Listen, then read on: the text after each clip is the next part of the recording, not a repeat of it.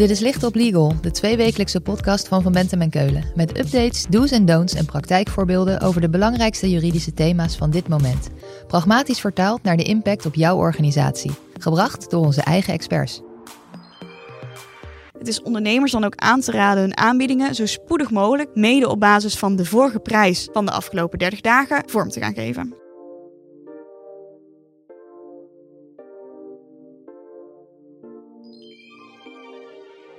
In winkels zie je ze bijna dagelijks. Aanbiedingen. Deze week 20% korting op alle kleuren muurverf.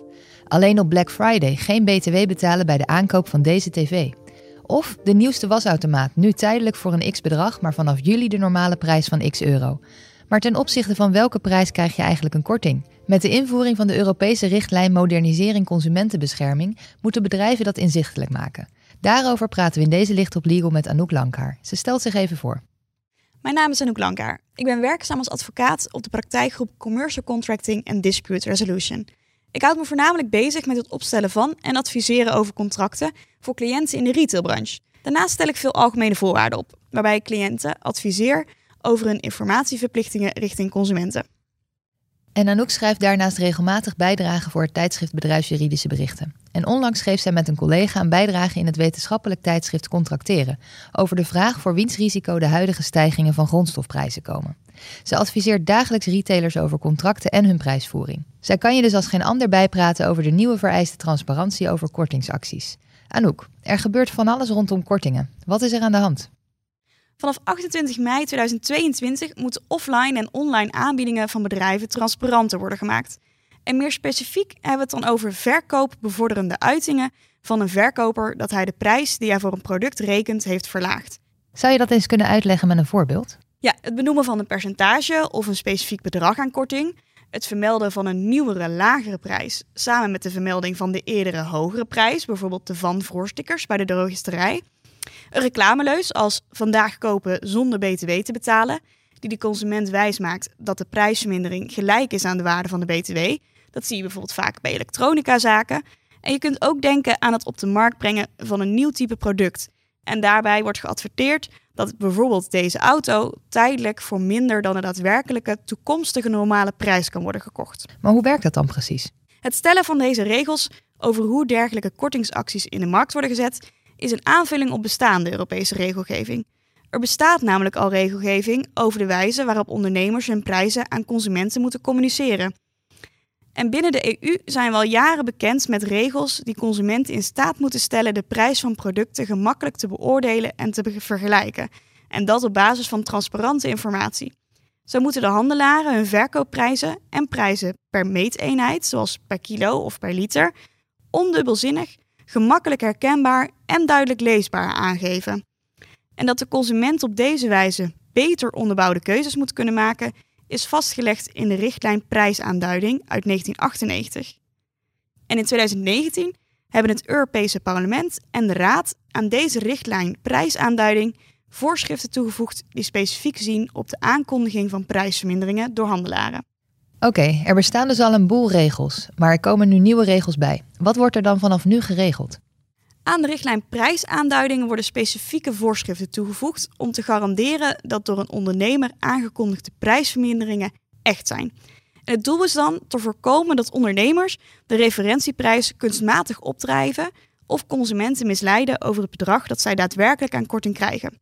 Kortom, de nieuwe regeling moet de transparantie op de markt verhogen en ervoor zorgen dat de consument daadwerkelijk minder betaalt voor de producten waarvoor een korting wordt aangekondigd. Dus wat er moet gaan gebeuren is dat het volstrekt duidelijk wordt of een korting ook echt een korting is. Maar hoe werkt dat dan precies? Wanneer een ondernemer een prijsvermindering van een product aankondigt, moet hij daarbij de vorige prijs aangeven die door hem is toegepast. En onder de vorige prijs, die door de ondernemer moet worden benoemd, verstaan we dan de laagste prijs die door hem is toegepast en dat in een periode van minimaal 30 dagen voor deze prijsvermindering, dus de betreffende kortingsactie. En dan met die periode van 30 dagen wordt voorkomen dat ondernemers met prijzen gaan goochelen of valse prijsverminderingen gaan presenteren. Precies, de bekende truc dat de prijs eerst wordt opgevoerd en dan daarop een korting wordt gegeven. Maar ziet deze regelgeving nou ook echt op alle kortingsacties die een ondernemer kan voeren? Nee, wat er bijvoorbeeld niet onder valt zijn loyaliteitsprogramma's van de verkoper om klanten te binden, zoals kortingsacties. of kortingskaarten moet ik zeggen, of reële gepersonaliseerde prijsverminderingen. Het gaat dan om gevallen die niet het karakter hebben van een aankondiging van een prijsvermindering. Bij die gepersonaliseerde prijsvermindering moet ik wel zeggen dat het een snel een grijs gebied betreft. Want prijsverminderingen die worden vaak gepersonaliseerd gepresenteerd, maar in werkelijkheid kunnen ze aan vele of de meeste consumenten worden aangeboden. En in dat laatste geval vallen ze wel onder de richtlijn. Je moet dan bijvoorbeeld denken aan het geval dat op een website staat vandaag 20% korting bij het gebruik van de code XIZ. En die code kan dan eigenlijk door de meeste consumenten gebruikt worden. Dus dan gaat het bijvoorbeeld ook om als ik ingelogd ben in de app van mijn supermarkt en ik een persoonlijke korting krijg te zien, maar dat alle andere klanten die korting ook krijgen aangeboden. Ja, inderdaad. Als het niet gepersonaliseerd is, dus het niet specifiek op jou is afgestemd, maar eigenlijk voor alle klanten geldt, dan zal de gewone regelgeving daarop van toepassing zijn. Duidelijk.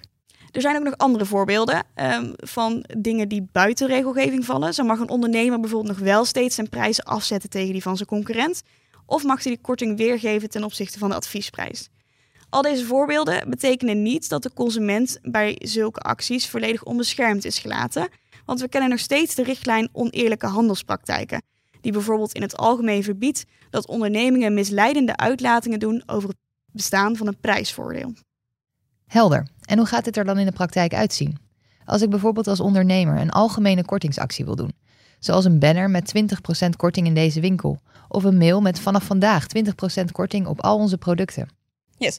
Nou, de EU-wetgever heeft daar gelukkig over nagedacht en een redelijk praktische route gekozen. Um, Zo'n algemene aankondiging mag je sowieso doen. Als je dat ziet op een specifiek, specifieke groep producten, je ziet soms de blauwe stickers of de rode stickers, je moet wel heel duidelijk maken waar die actie dan op ziet. Maar dat is in principe toegestaan. En je hoeft dan niet onder die banner die in je winkel hangt of die je in de mening rondstuurt, alle prijzen van alle producten die eronder vallen weer te geven. Nee, de vorige prijs moet dan bij zo'n algemene actie per afzonderlijk product worden aangegeven op het verkooppunt. Dus de plaats waar de producten worden aangeboden. En dat wil dus bijvoorbeeld zeggen uh, op de prijsetiketten in de schappen of uh, de online prijsaanduiding per product. En als dit product uh, de prijs van dit betreffende product in de afgelopen 30 dagen niet is verhoogd en de ondernemer heeft in diezelfde periode geen andere kortingsacties georganiseerd, dan is die verkoopprijs op dat etiketje in de winkel ook daadwerkelijk de te vermelden vorige prijs overeenkomstig de regels. En in dat geval scheelt dat de ondernemer dus een hoop administratie, want dan zal hij gewoon zijn originele prijskaartjes kunnen hanteren bij deze kortingsacties. Een ander geval is als de ondernemer de verkoopprijs in de 30 dagen voor de kortingsactie heeft verhoogd of in die 30 dagen een andere kortingsactie heeft georganiseerd. In dat geval is de verkoopprijs op de prijskaartjes in de winkel niet de juiste vorige prijs. En dan zal de ondernemer dus het prijsetiket of de online prijsaanduiding aan moeten gaan passen om wel de correcte vorige prijs voor die producten aan te geven.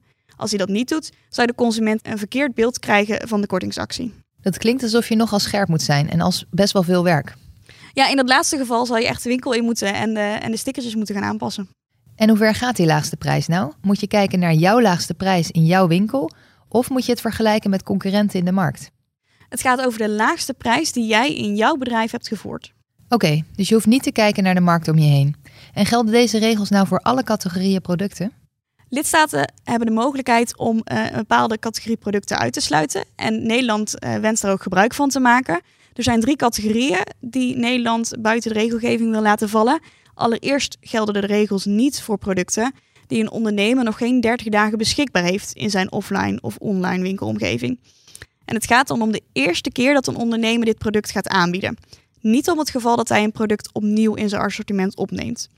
En is dan een nieuw product door de ondernemer op de markt gebracht, mag je zelf een, uh, een, periode kiezen voor het bieden van een prijsvermindering ten opzichte van die vorige prijs, maar dat is dan wel met een maximum van 30 dagen. Daarnaast zal de Nederlandse wetgeving bepalen dat een ondernemer die gebruik maakt van een progressieve prijsvermindering, als de vorige laagste prijs de prijs mag noemen zoals die was voor de start van de eerste prijsvermindering. Dat is wat uh, cryptisch, maar dat betekent dus als in een kledingwinkel bijvoorbeeld een shirtje hangt voor 30 euro en er wordt vervolgens eerst 10, dan 20 en dan 30 procent korting opgegeven, dan mag je al die kortingen afzetten tegen die eerste prijs van 30 euro. Anders wordt het ook een behoorlijk lastige rekensom. Nou, dan wordt het helemaal veel administratie, denk ik. en de wetgever heeft daarbij, heeft daarbij wel gezegd dat als je van zo'n progressieve prijsvermindering over een langere periode gebruik gaat maken, dat dan wel aan te raden is tegen welke prijs je dat afzet en in welke periode die prijs dan wel uh, gold. Nou, de derde ehm, uitzondering waar Nederland gebruik van zal gaan maken, is dat uh, ondernemers bij goederen waarop een gebruiken tot datum is vermeld, als de vorige prijs de prijs mag hanteren die gold direct voorafgaand aan die prijsvermindering. Dus ook daar valt die periode van 30 dagen dan weg. Aankondigingen van prijsverminderingen voor langer houdbare producten, zoals producten um, met een tenminste houdbaar tot en met datum, die vallen wel onder de algemene regel. Ja, dit ziet natuurlijk op dingen zoals vleeswaren en zuivel. Nu is het nog wel eens zo bij consumentenregels dat er een verschil is of iets online of fysiek in een winkel wordt verkocht. Is daar bij deze regels ook een onderscheid in gemaakt? Nee, het geldt voor alle distributiekanalen, dus het maakt niet uit wat online of offline verkopen betreft.